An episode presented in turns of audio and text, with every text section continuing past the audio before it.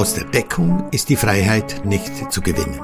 Ein Podcast von Christoph Pfluger für die Corona Transition. Der Umgang mit den Menschen, die sich nicht impfen lassen wollen oder die Maßnahmen kritisieren, ist kollektives Mobbing. Aber Mobbing lässt sich nicht aus der Anonymität überwinden. Man muss Gesicht zeigen. Wir erhalten in der Redaktion der Corona Transition viele anonyme Hinweise auf Ereignisse und Umstände, die wir doch bitte publizieren sollen. Aber wir veröffentlichen nur ohne Namensnennung, wenn die Quellen uns namentlich bekannt und überprüfbar ist und wenn ein legitimes Schutzbedürfnis besteht. Es ist verständlich, dass man in Deckung bleiben will, wenn immer mehr Hilfspolizisten und Blockwarte das Leben unsicher machen und wenn schon die bloße Meinungsäußerung zur Entlassung führen kann. Aber aus der Deckung kann man nur stören, aber keine Auseinandersetzung gewinnen. Gesicht zu zeigen ist das Merkmal der Sieger. Sie stellen sich dem Gegner. Das allein entscheidet oft eine Auseinandersetzung, vor allem wenn der sogenannte Gegner seine Macht nur ausspielt, um seine eigene Schwäche zu verstecken.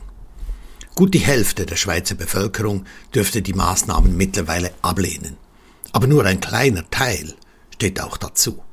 Die meisten spielen mit, machen die Faust im Sack und hoffen, dass der Albtraum bald aufhöre. Aber das hofften wir schon vor einem Jahr. Wenn die überwiegende Mehrheit einmal digitalisiert ist, werden weitere Kontrollschritte unternommen. Man gewinnt die Freiheit nicht, indem man sie aufgibt. Fünf bis zehn Prozent einer Gruppe oder einer Bevölkerung reichen aus, um eine Meinung zu ändern, sagt die Forschung. Bedingung ist, dass ihre Haltung sichtbar ist. Gedanken allein reichen nicht, wenn sie nicht früher oder später zu Worten und zu Taten führen. Wie erreichen wir diese fünf bis zehn Prozent?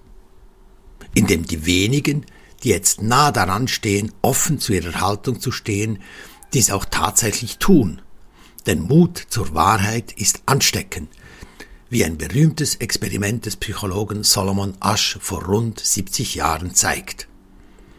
Asch zeigte Gruppen von jeweils zehn Versuchspersonen drei unterschiedlich lange Striche und wollte von ihnen wissen, welches der längste ist. Neun der Versuchspersonen, das waren Mitarbeiter seines Instituts, gaben absichtlich eine falsche Antwort. Über 80 Prozent der echten Versuchspersonen schlossen sich der falschen Mehrheitsmeinung an. Wenn aber nur einer aus der Gruppe die richtige Antwort gab, war das Verhältnis umgekehrt. Plötzlich wählten fast alle richtigen Versuchspersonen auch die richtige Antwort. Ein Einzelner kann also viel bewirken, wenn er zu seiner Meinung steht. Darum wird auch so viel Aufwand betrieben, die öffentliche Meinung zu kontrollieren. Und deshalb werden Abweichler einzeln behandelt. Man soll nicht merken, wie verbreitet die kritischen Meinungen eigentlich sind. Ich weiß nicht, ob ein solcher Podcast genügend Menschen erreicht, um den erforderlichen fünf bis zehn Prozent näher zu kommen. Aber vielleicht kommt der eine oder die andere tatsächlich zum Schluss, dass die Zeit gekommen ist, ein Risiko einzugehen und Farbe zu bekennen. Zu seiner Meinung zu stehen heißt noch lange nicht, dass man andere überzeugen muss. Ganz und gar nicht.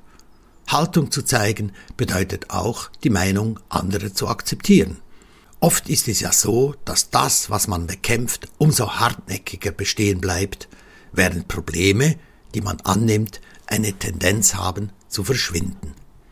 Gerade im Hinblick auf die Abstimmung von Ende November zu den Änderungen des Covid-19-Gesetzes ist es wichtig, Gesicht zu zeigen.